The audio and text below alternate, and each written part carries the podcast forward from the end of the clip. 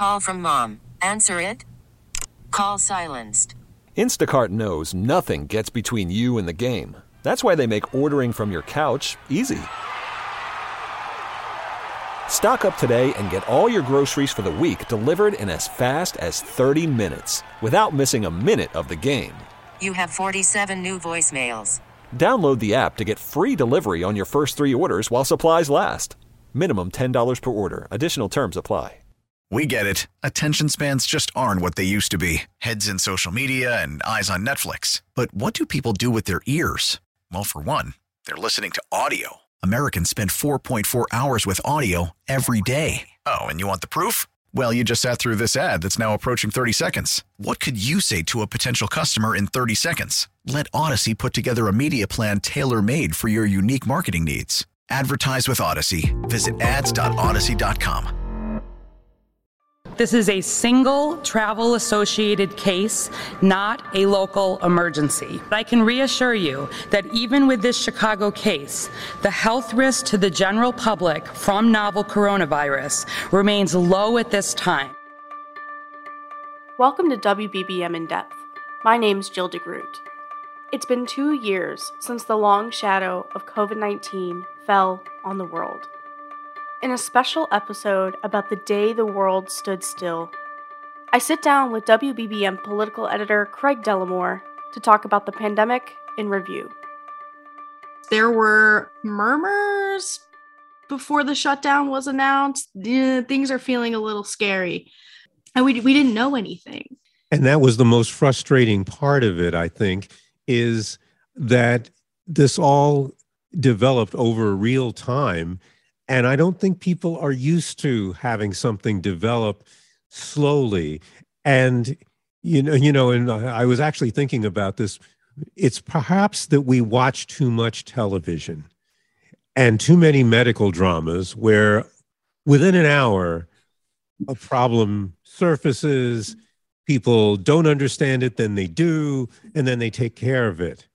Real life isn't like that. And I think we were discovering how much real life isn't like that, that doctors don't have all the answers the first time they see these things happen.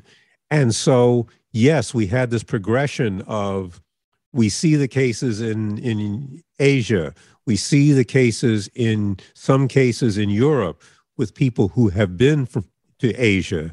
But we were still thinking, okay, we know it's coming, but we will get ready for it. And that wasn't enough, that it wasn't just people getting off a plane from Asia needed to be checked. It was that it was in more places than we thought it was.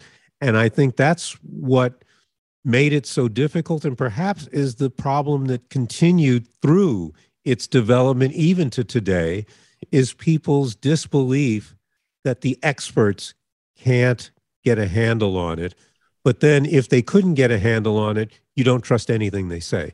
So that first moment when people heard that, yes, this is going to be so big that we need to basically shut the state down, that hit people like a ton of bricks.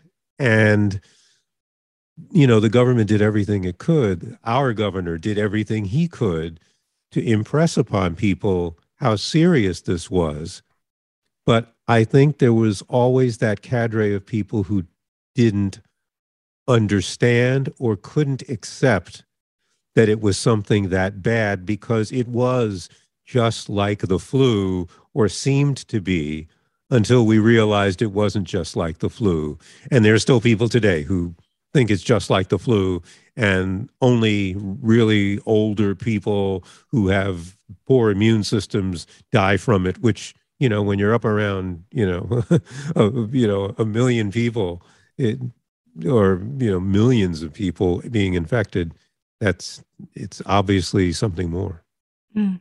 We expect the problem to be identified and solved so quickly. We have this expectation that that's how this should have went.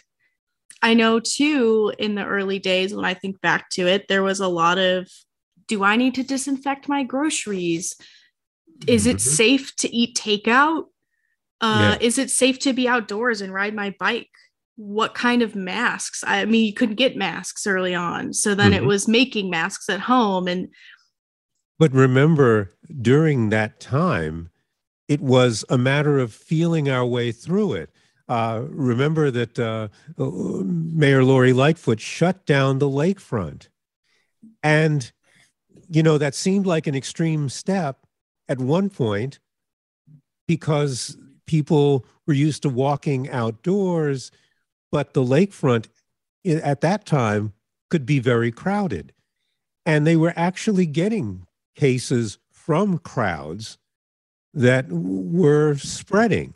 So, you know, the mayor took that step, but you had a lot of people who were skeptical, but you also had a lot of people who really didn't want to be in crowds. So you started getting that split early on of people who didn't take it seriously. Remember, one of the things that kept happening was that even during the uh, the lockdown, that the city had to go and answer calls about parties going on. And you would find a house crowded with people, unmasked. And in fact, they were doing it in defiance of the lockdown, saying, We're, You're not telling us not to party. So, you know, it even from the very beginning, it, it created a split within society, at least our society, maybe all the way across the country. I don't know if they were having these kinds of problems everywhere, but certainly we know that they were having them in New York. We know that they were having them uh, actually even in Minneapolis, where people were gathering in crowds. And this is before the demonstrations started. So it's it was a, it was always a time of a little bit of chaos and uncertainty. Definitely. And then of course we had remote learning. I was thinking of the CPS Chicago Teachers Union strike over some of the COVID protocols, remote learning. That has been kind of a Pandora's box. We're seeing now like record numbers of behavioral issues with kids returning to school and uh, more fights now in CPS schools, record numbers of fights. Um, and so to just kind of track that from two years ago when school went remote. I think that the the school problem uh, is one of the two problems that really showed the um the I guess I'm trying to think of the I have to try, and think of the right word, but the disparity within this society, and one of them is, is of course basic health care. The fact that a disproportionate number of the cases were in the African American and Latino communities showed that there was a difference in health care, basic health care, and that was talked about a lot. But I think what was talked about a little less until it blew up was what was happening in education because it was it seemed easy to be able to say well, kids will just stay home and will do things remotely. But then you have to get to the basic problem of who can really stay home. Because if you're doing school remotely, that means you're on a computer with your teacher. And how many students didn't have computers? And yes, the school system did actually, the Chicago public school system bought tens of thousands of computers to send home with students. But then you need an internet connection. And how many homes did not have any internet connection, let alone a reliable internet connection, let alone a reliable broadband connection? And so these differences in neighborhoods became stark. And so while you might have children on Chicago's north side, for example, who were doing very well under remote and who had parents who also could stay home and supervise, you then had the problem of children who were in poorer communities who first had to get, if they could, internet connections. Many of them did not, which means many of them were not learning. And their parents couldn't stay home because guess what? They were the essential workers who were needed in the hospitals, who were needed in the grocery stores, who were needed in the in the factory distribution centers to make sure that everybody got their food, to make sure that people got their health care. And so those parents had to leave home. But there was no daycare. So it was one of those things that just ballooned. And we learned more about that part of society, that part where you have the haves and the have nots. It was never more pronounced than during this pandemic. Absolutely. I think that rings incredibly true. The other side of the coin is workers' rights issues, people being worked long hours, people not having safe COVID 19 precautions, uh, people not having childcare. I mean, the workers' rights issues have just been totally exposed um, throughout the entirety of this pandemic. Yeah. And if um, there's anything good that comes out of this and you know and believe it or not there are some good things but one of them is that this has provided an opportunity for people to re-examine those structures um, our former mayor uh, Rahm Emanuel, and I don't know if he coined the phrase, but it's one he became known for saying all the time, and that is never let a good crisis go to waste. And I think there's a lot of wisdom in that.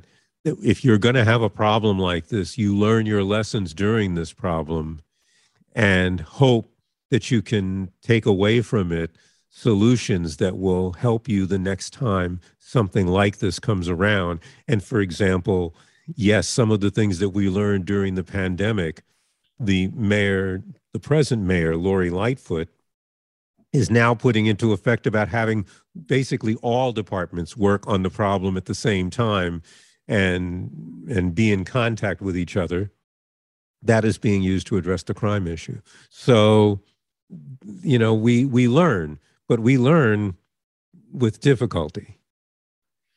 Do you have any thoughts about things chicago did that maybe other cities didn't that you feel proud of?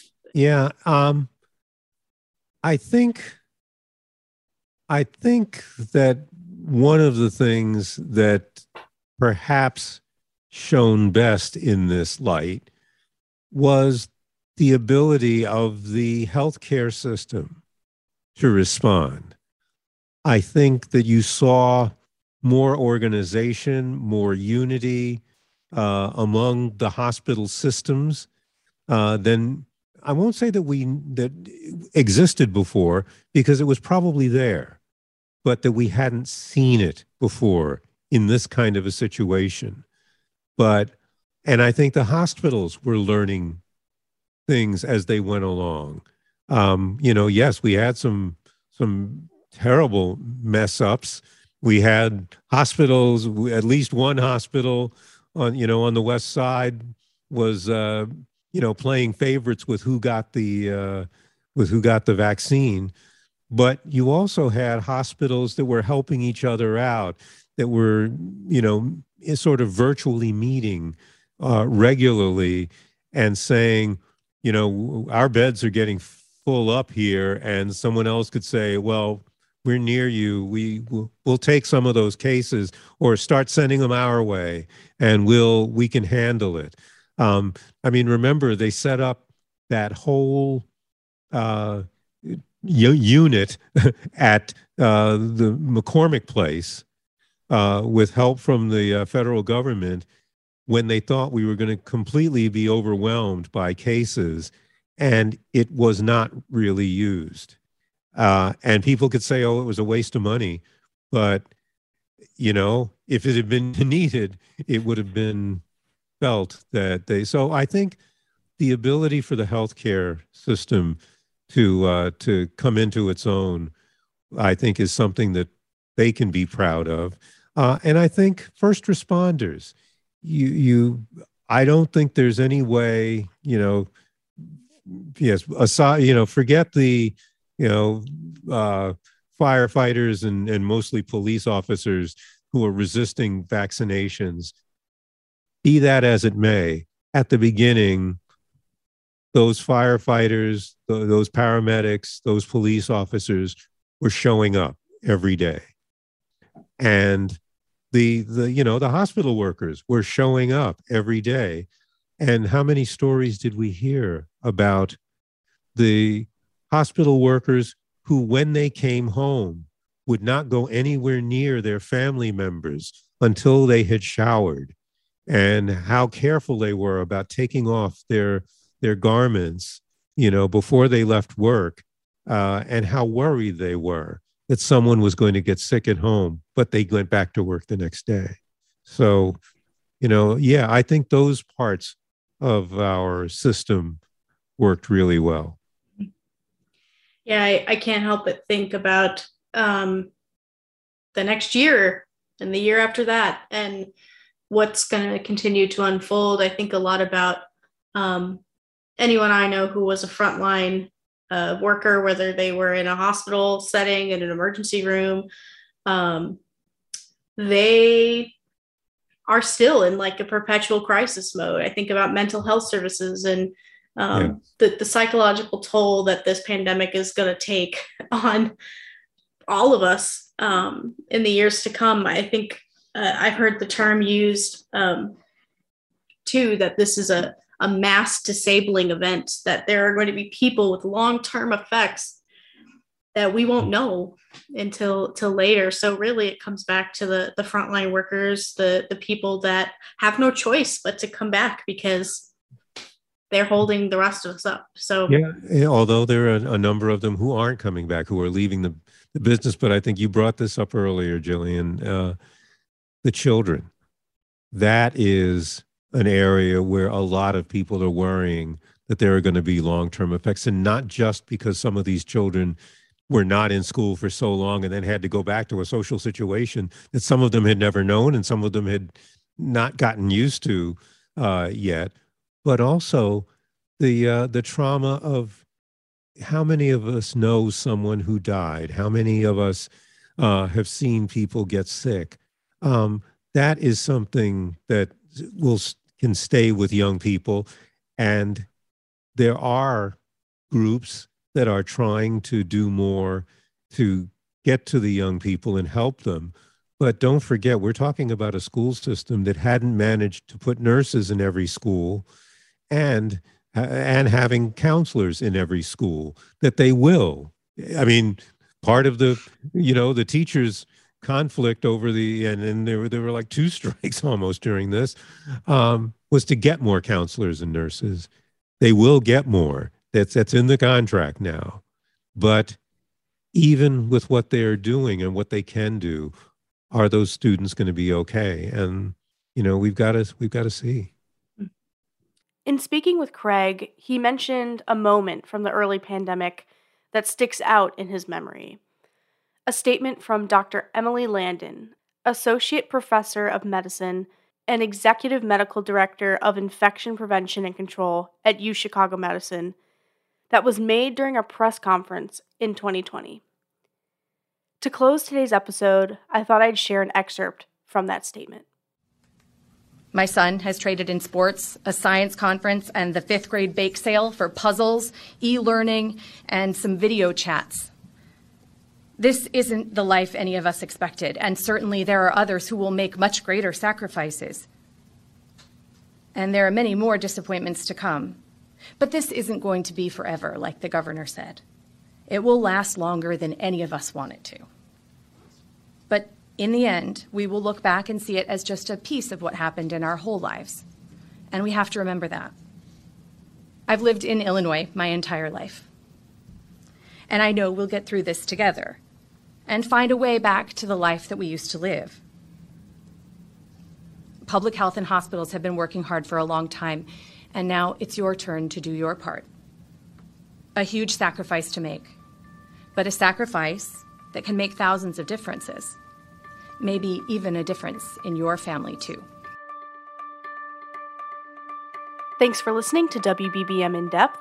don't forget to subscribe on the Audacy app, Apple Podcasts, or wherever you get your podcasts.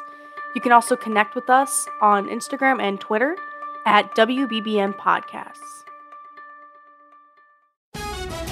A News Radio WBBM podcast powered by Audacy. We get it. Attention spans just aren't what they used to be heads in social media and eyes on Netflix. But what do people do with their ears? Well, for one, they're listening to audio. Americans spend 4.4 hours with audio every day. Oh, and you want the proof? Well, you just sat through this ad that's now approaching 30 seconds. What could you say to a potential customer in 30 seconds? Let Audacy put together a media plan tailor made for your unique marketing needs. Advertise with Audacy. Visit ads.audacy.com.